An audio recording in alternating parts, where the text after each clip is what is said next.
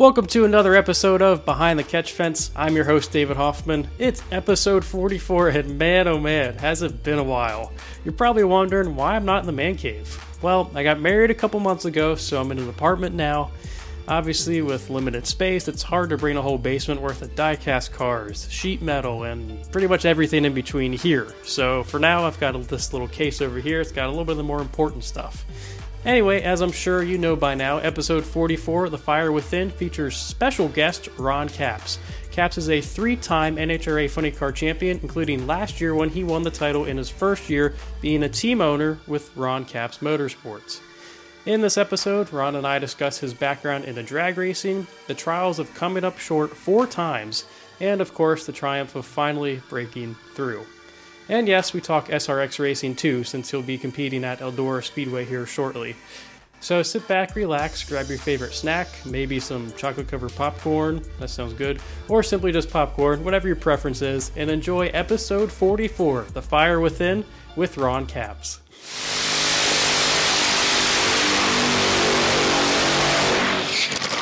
I want to kind of go through your career and just um just the highs and lows of everything. So I guess kind of starting off, just what's your earliest memory of racing and how you got hooked on drag racing? Man, um I've joked about it, but it's probably pretty true. I was probably conceived at a drag strip. So I was as long as I can remember, we were going uh to my first memories really were of the Bakersfield, what's considered the March meet now, was back then the Fuel and Gas Championships, and it was you know every hitter was there. Don Garlits would come out from Florida, uh, Snake and Mongoose, and Rain for Rent, Warren Coburn. I mean, uh, everybody, Raymond Beadle, every car that was anybody was at those races. So that was my earliest childhood. A lot of cool pictures I have still as a kid uh, at those races. Then my dad would take us to, or take me. My brother wasn't born to Lions drag strip. I was at the last race there. And then we would go to Fremont up north. We grew up in Central California. So Bakersfield, a couple hours, three hours up to Fremont, and then Sonoma, which they built Sears Point soon thereafter. And then Pomona, once in a while, we'd go down. Um, but we never ventured out really past that. And then we had a small track where I lived, Santa Maria, California. And that's where my dad, he was kind of like the local guy there that had a fast car and that was my childhood. So every weekend pretty much was spent there. And as we grew older, I got into go karts a little bit, and they had a, a dirt track in Santa Maria, so we'd go to the dirt track races, watch super modifieds and sprint cars and things like that. So I was always around stuff. And then our garage, with my dad being kind of the local guy, guys would bring their cars over. Our garage always had somebody's race car in it, if not my dad's, and uh, always somebody over there. He was teaching how to make their cars faster or building somebody else's car or engines in our garage. So that that was my childhood. And with that, I know you mentioned you went out to you know a handful of you know dirt track stuff. Just why drag racing and not um, you know like the dirt background or like you know or like a stock car route or that kind of thing? What kind of drew you in to do drag racing? Um, all of the sitting around listening to my dad and his buddies that, that all the stories were like an American graffiti movie there was all, you know, going out on some private road where they marked off a quarter mile and running for pink slips and all that stuff that you saw in those movies. That was what I heard from all my dad and his buddies, and that's what they did back then. Um, so as I grew older, you know, every we would go to, like I said, he would help guys build engines for their dirt cars and things like that. So we would, he was a crew chief and an engine builder for a couple sprint cars. We would go with guys and I, I would go as a kid. So I had a pretty cool childhood where I got to go bounce around different types of racing, but it was always the drag racing was, you know, street racing, like the American graffiti stuff was what they did back on, on a road when nobody was on outside of town. So those are those stories. And then my dad, every, everything he did was around drag racing. So he's always going drag racing, building the cars for drag racers. When they closed the track, when I was uh, maybe late elementary school there, then we didn't have the local track, but we'd still go to other tracks. Um, but and, and one time he worked on a guy's Can-Am car, so I would I was always around something racing. Um, pretty eclectic, which was cool for me because I grew up a dirt fan as well. And then later on, after becoming a professional and driving for Don Prudhomme, um, you know, then I got the opportunity. Tony Stewart uh, to go do some dirt racing with him and some of the Clint Bowyer and those guys, and then getting invited to the Prelude to the Dream dirt race all those years was a huge, huge deal, especially for a drag racer. So that was cool as a fan, as a kid growing up, going to the dirt races to go do it. But it's always been drag racing at heart, uh, always. Then in 1995, you got your first uh, kind of dip into NHRA action uh, for Roger Primm and Top Fuel. Just you won in Seattle on a part-time basis. Just at that point in your career, what did you feel was the uh, what your potential could be in NHRA? Well, it was even going back before that. I worked on them with my dad. We uh, a guy named Jim Rizzoli bought one of Blaine Johnson and Alan Johnson's old dragsters, and my dad was he brought my dad in to help him get started in that. My dad had an altered that he sold to Jim Rizzoli, and it, it kind of escalated. Jim bought a dragster, so we all worked on that. So I was a crew guy, wanting to drive, but didn't have the budget or the money or you know sponsors or wealthy parents or anything. So I had to wait for that opportunity for somebody to just give me a chance to get my license in something, and that was John Mitchell uh, with the Montana Express. So he's the one who gave me a chance. I got my license in his alcohol dragster, and it, it, while I was driving that, Roger Primm saw me, and he was looking for an opportunity to look for a sponsor in his top fuel car, and he had a big list of way better drivers, way more well-known drivers than me, and I ended up getting the pick to drive that car and for them to look for a sponsor. So that's how that happened. And then, of course, our rookie year, we travel way out we, east. I've never been past Arizona, and we ventured out to the Atlanta race, which happened to be on ABC. And uh, that my rookie year, we went to the final round, beat, I mean, Connie Kalitta, Mike Dunn, and Bernstein, a bunch of people got in the final round against the McDonald's car and lost, but made network TV. It was Wide World of Sports. And that was my rookie year. And then fast forward later in the year at the Seattle race, same thing. I raced a bunch of legends, had Corey Mack in the McDonald's car in the final, and we won my rookie year of Seattle. So that's kind of how it built up to that. But it wasn't. Uh, we never really got a big sponsor in that car, and then he just uh, was going to park it, and I, I ended up getting a phone call from Don the Snake Prudhomme, which was crazy.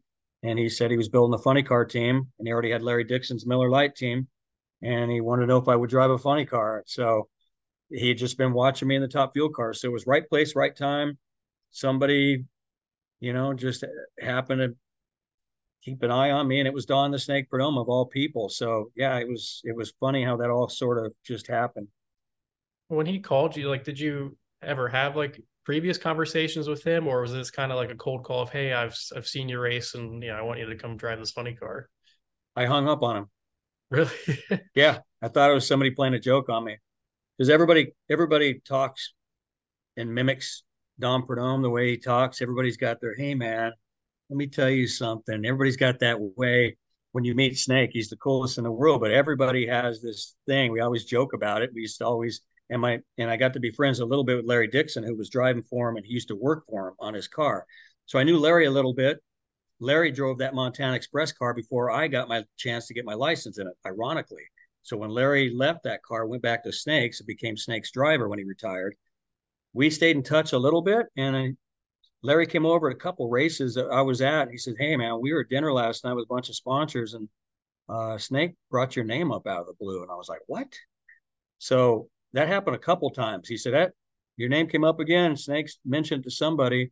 So I was like, no way. So when he did call, I thought it was somebody playing a joke on me, and I hung up. And then I called back, or his wife called back, uh, Lynn, and she said, "I think you you lost connection. Um, if you're available, I'll pass you through to Snake." And I realized that uh, I'd hung up on him. So that's kind of how that started. Yeah. Uh, just going from like the top fuel car to a funny car, how much of a difference is that? Night and day. It's uh, it's like going on a trail ride on one of those donkeys, you know, or uh, just a horse that goes on trail rides and then getting on a bull. They're completely different animals. Uh, not even close, other than the power and the G forces and what you feel. But uh, other than that, they're just crazy. And uh, first time I sat in one, we fired it up. It was a Copenhagen car for Don Prudhomme's, and I was getting my license, and uh, we fired up, and I was like, man, shut this thing off. I mean, now I've had the engine behind me in the dragster. Now it's right in front of you. it's a whole different animal. So yeah, it was very, very. It, it was a gut check that very first time they dropped the body down on me. I was like, "Whoa, this is a little harder than it looks sitting in the grandstand." So, but uh, man, after the first hit I made, I was like, "Oh, this is it. This is home right here." And having uh, Don as a team owner for you know, a handful of years that you were with him, just what kind of sticks out to you to this day, and what have you learned from him during that, at least that time frame that you know that still kind of sticks with you? All kinds of stuff. I do things all the time. My wife will crack up. She's like, "You just did a snakeism or whatever she calls it," and uh, learned a lot. You know, obviously on the track stuff is you can't replace learning from a hero and somebody you built their models and played with their Hot Wheels as a kid. That's, but it's off the track stuff that I learned. You know, certain things to wear at certain events, how to pack luggage, um, for going to a race, going to a sponsor event, what to do here, what to do there, what belt to wear with shoes, things I'd never even thought of that I learned from him.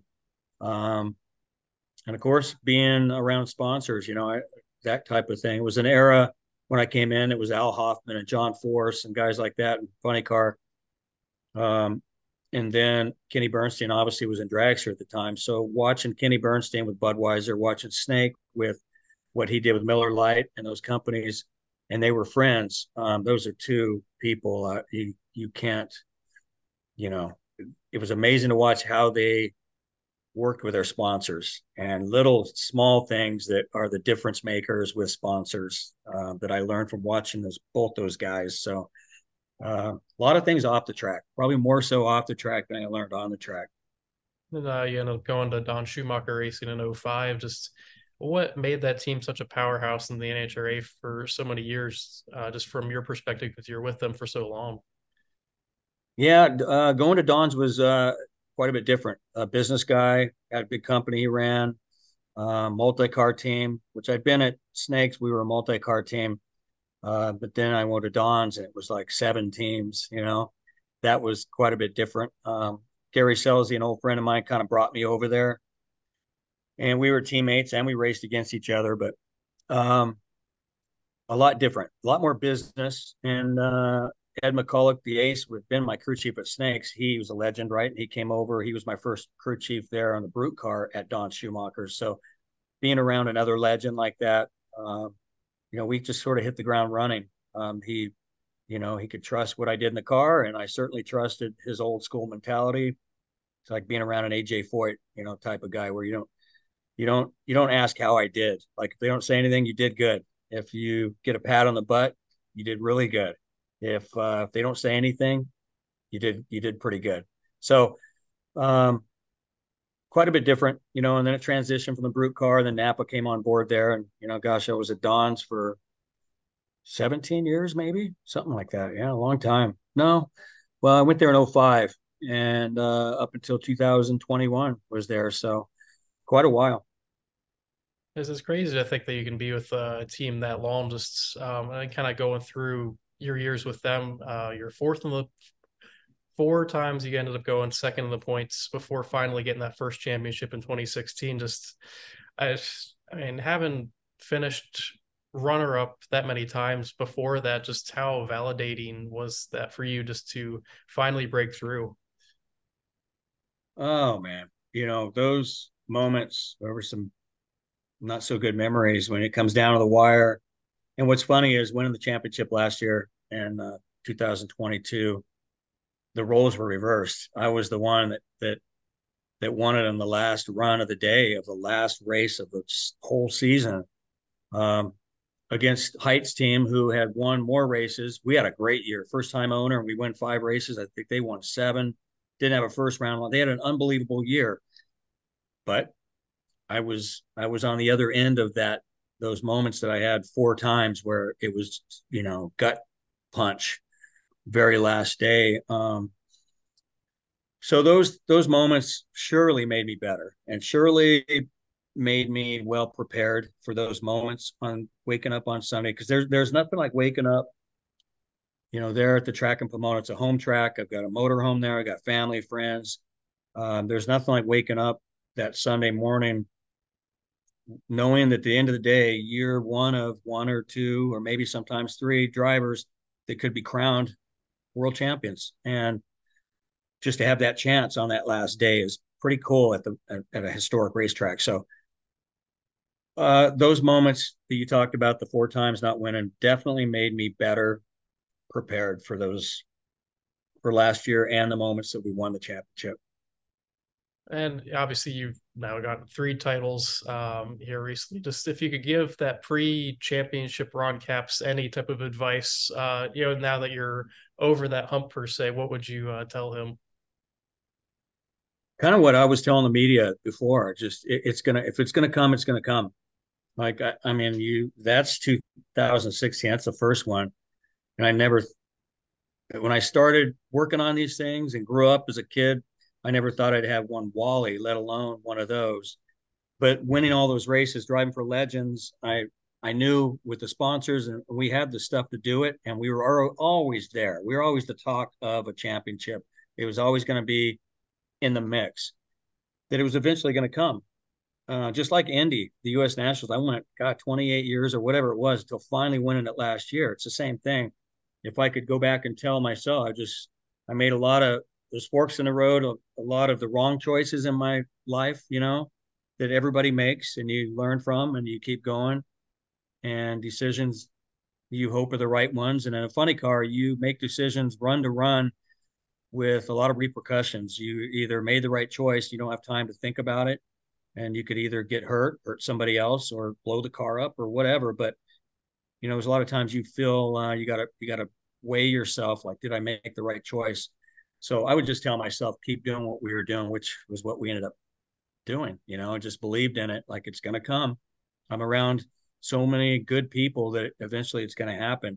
And it's just funny. I went from not winning and the media, you know, calling me Dan Marino and making, you know, little, little comparisons to other athletes that hadn't quite won a championship, but had great, great lives and careers in whatever sport to having three, like boom, boom, boom. So uh, that's probably what I tell my younger self. After winning that second title in 2021, then uh, you decide to go off on your own and do create your own team per se, or not per se, you know, uh, create your own team. Just how hard was that to, you know, talk to Don Schumacher and tell tell him about your plans and just uh, take a new life journey uh, when there's so many unknowns? Um, yeah, it was tough, but uh, you know, I've been, I've had the chances, and people said you need to try to do that, and I, I always wanted to go off as an owner, but I'm, I'm glad now that I didn't go when I thought I was going to be all right, because in the middle of it right now, going through one year under our belts, and realizing how much really there is going on, um, I'm glad I didn't before. It, the, it's been perfect the way it worked out. Uh, telling Don, I want to tell him first, and immediately um, you know, obviously, just my wife and I knew when we decided to do it, and that was through really COVID. Like a lot of people's lives have changed since then. That's when I said, "That's I have to make the move now, no matter what happens, and I've got to hope somebody goes with me." Didn't know for sure who would, um, but to have uh, Napa decide that they not only want to be small in the car and whatever we did, but they wanted to continue on was huge.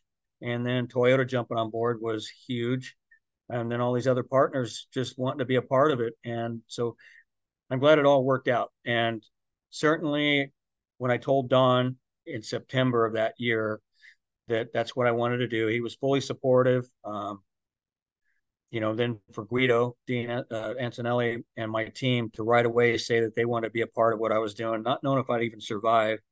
Um, that was another moment, you know, that I look back on. It was just immense. So but I didn't expect us to go on and win the championship three months later. I mean, that was the coolest thing ever to know that I was going to become an owner, have the number one on the car, go through the next year as first time owner, as defending world champions. Um, that stuff you couldn't even imagine could happen. But then, like you said, the first year ownership, go through there, end up winning a championship, our first year's ownership, and first time back to back in over 20 years, somebody did it. John Force, of course. But um, yeah, all that was just, and then went Indy. it's like it all just kind of just bam, bam, bam. So yeah, it's it's been pretty crazy couple of years.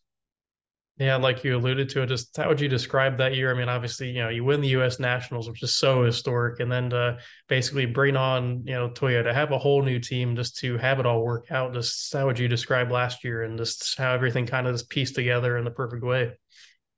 Yeah, I've been dreaming about this for a long time and thinking what I would do if I ever had a chance, and and knowing I would, the people were important, right? It sounds cliche, but uh, knew right off the bat that we had uh, we had to have good people around us. Allison McCormick, our publicist, um, you know, Cass and uh, um, Steve Torrence's wife started a company up that does a lot of our social stuff, and and I wanted them to be a part of it, and they wanted to be a part of it. So I knew that that was huge in today's world with social media and uh, a lot of out of the box thinking, like Allison does. Um, those were essential, but the key part was the people on the team, and Snake, Snake, one of his things he always said was, you can't win the Kentucky Derby riding a mule. So you had to have a good car. And that was the important part. So knowing that Guido, we got put together sort of accidental at Don Schumacher's and we went on to win the championship our first year together.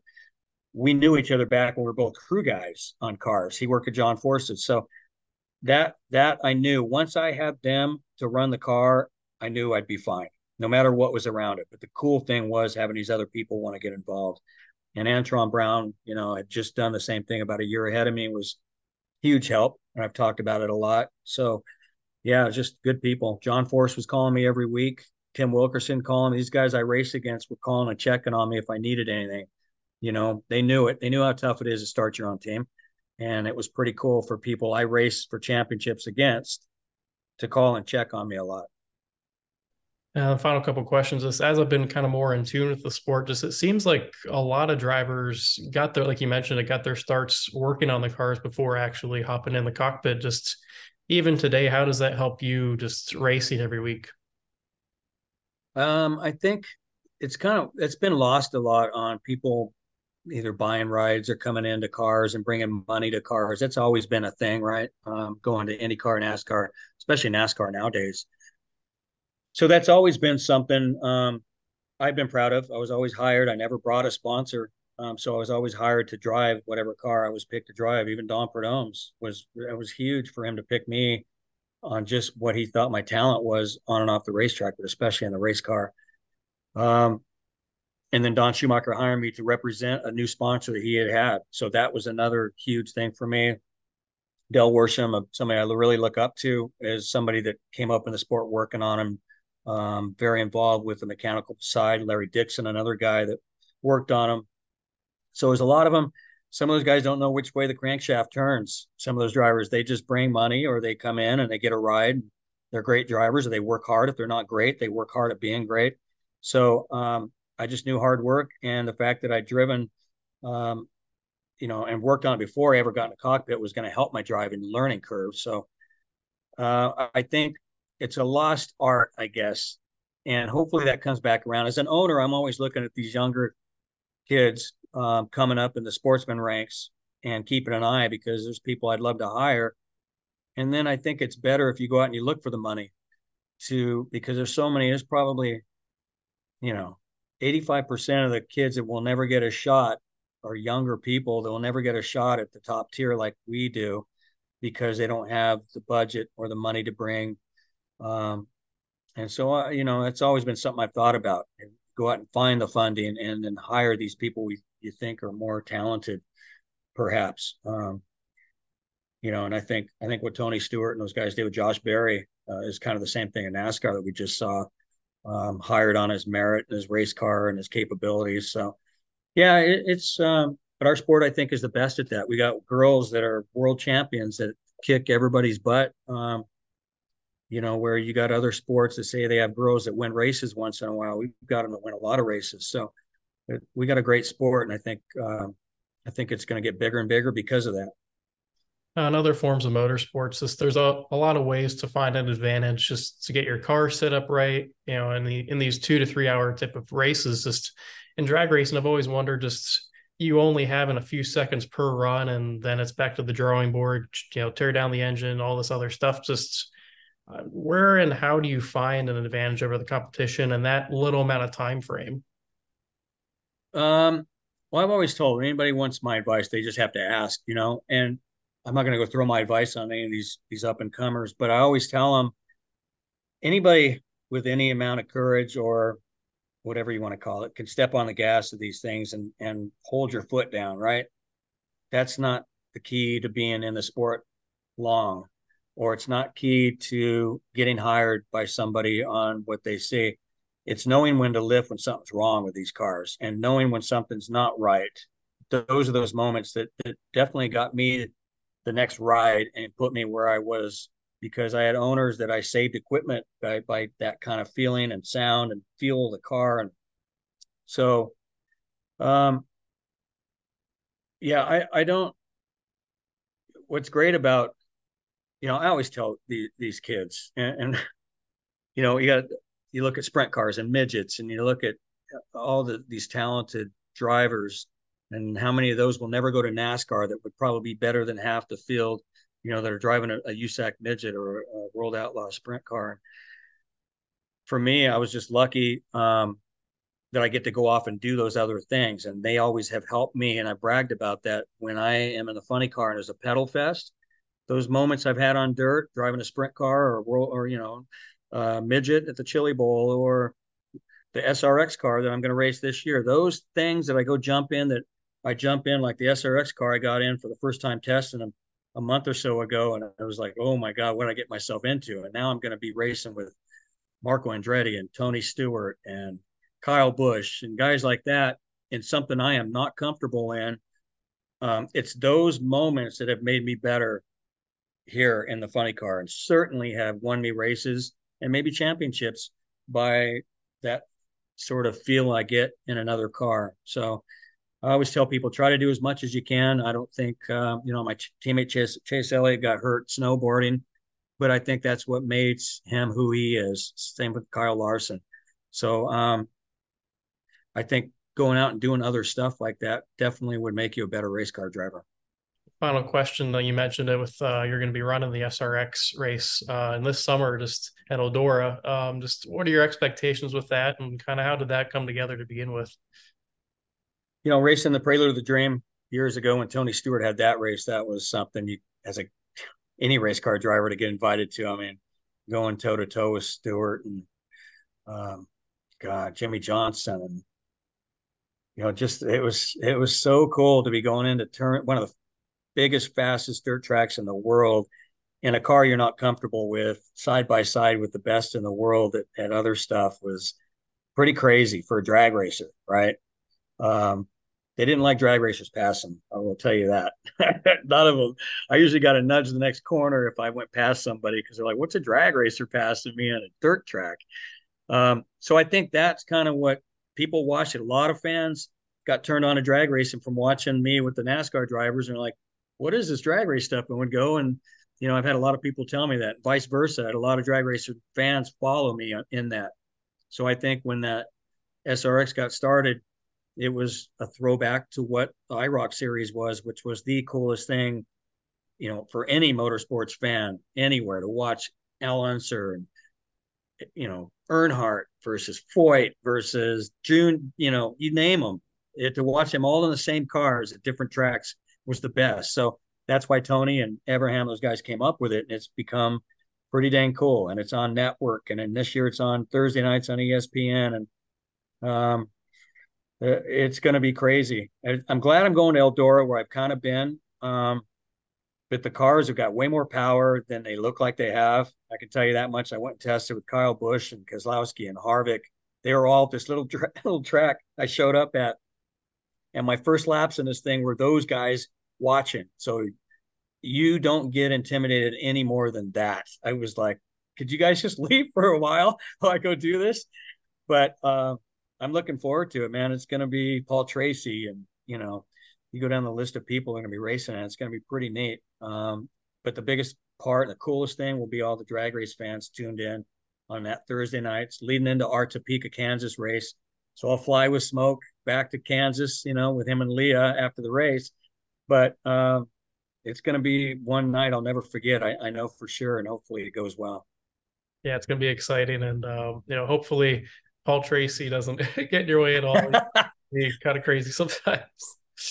Waltrip, Tracy, yep. just watching the first couple of years. I know all the fans watch, you know, that are on your show.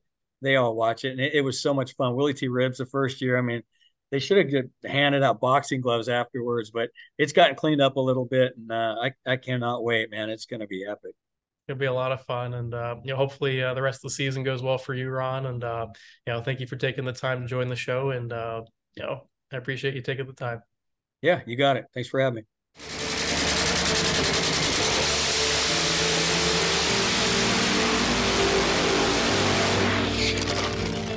Thank you guys for tuning in to episode 44, The Fire Within, with Ron Capps.